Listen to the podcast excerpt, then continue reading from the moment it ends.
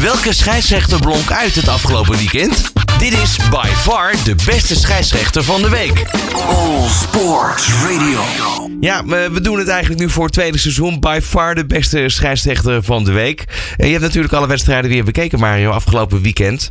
Eh, opvallend, hè? dat is even los van hoe de scheidsrechters opereerden. Eh, de top 4, nou, dat waren veel eh, gelijke spelen. AZ eigenlijk eh, die daar met de, de baard vandoor ging wat dat betreft. Ehm, welke, welke wedstrijden vielen jou het meest op?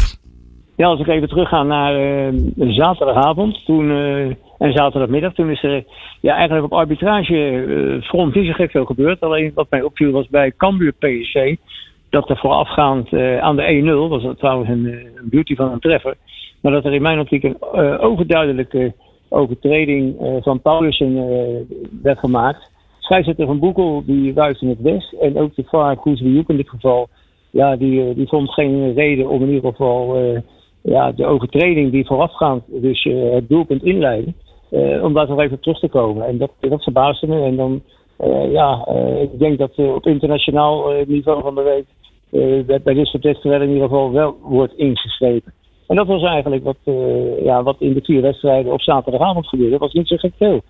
Zondag gebeurde er wel meer. Dus als jou goed vinden, dan ga ik er maar gelijk even op door. Ja, natuurlijk. Ik heb uh, Fortuna Sittard tegen Volendam ook zitten kijken. En daar viel op dat de scheidsrechter Dennis Ziegler ja, toch een aantal zeer foutieve eigen waarnemingen maakte.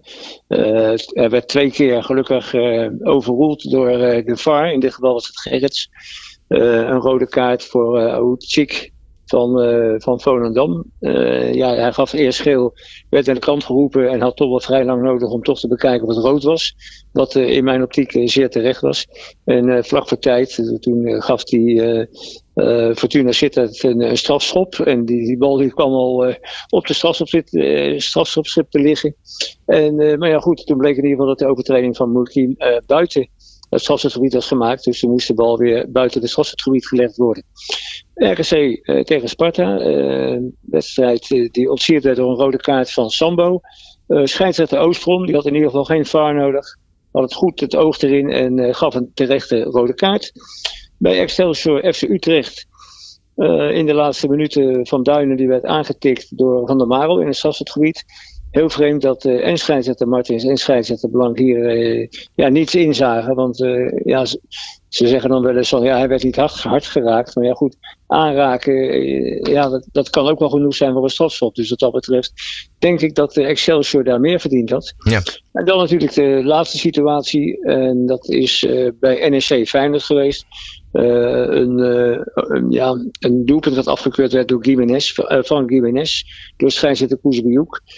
Jasper Sillissen, de doelman van NEC, die schoot de bal tegen hem aan toen hij de bal wilde, ja, in het spel wilde brengen. En er staat in de spelregels dat als een speler voorkomt dat de doelman een bal uit zijn handen in het spel, in het spel kan brengen, dan moet hij fluiten. Nou, in mijn optiek was dit een goede beslissing van Koezebioek, omdat ja, die speler, ondanks die dan niet zoveel bewoog, maar hij draaide zich op een gegeven moment ook nog van de situatie af. Dus ja, hij, hij gaf ook, uh, laat ik zo zeggen, uh, Silas niet echt de ruimte om, uh, ja, om die bal daadwerkelijk normaal vrij in het spel te brengen. Dus wat dat betreft vond ik, of kon ik in ieder geval met deze beslissing meegaan. Ik, er werden ook nog een aantal gele kaarten uitgedeeld waar ik wel mijn twijfels over had. Maar in dit geval, nogmaals, terecht dat de scheidsrechter er wel van floot. Wat ik wel uh, onbegrijpelijk vind, is dat Koetsbejoek, en ik weet niet of die aan een soort uh, afwezigheidsbehoefte leidt, maar dat hij dus vanavond uh, ook weer niet voor de televisie kwam. En ik denk gewoon dat je gewoon die camera even moet nemen om jouw statement te maken. En in ieder geval even duidelijk te maken aan het publiek. Waar uh, ja, waar het dan, waarom je dus die penalty gegeven hebt. En dat vond ik een beetje uh, een soort zwarte bot en een gemiste kans. Jij zegt weer niet, eh, dat, dat gebeurt dus veel vaker. Nou, bij deze scheidsrechter is het al de derde keer dat hij dus uh, niet dit seizoen voor die camera wenst te verschijnen. Kijk, Europees is het zo dat die scheidsrechters verboden zijn om een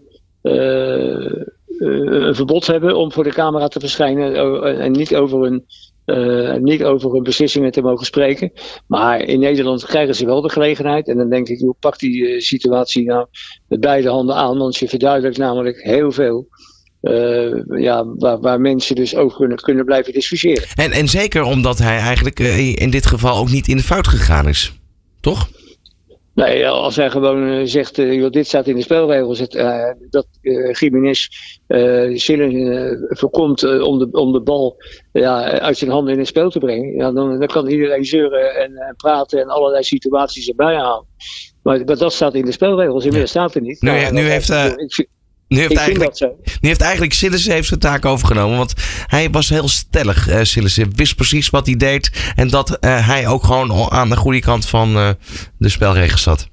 Ja, nou ja, dat vond ik dus ook. Toen ik de uitleg van Sillissen hoorde.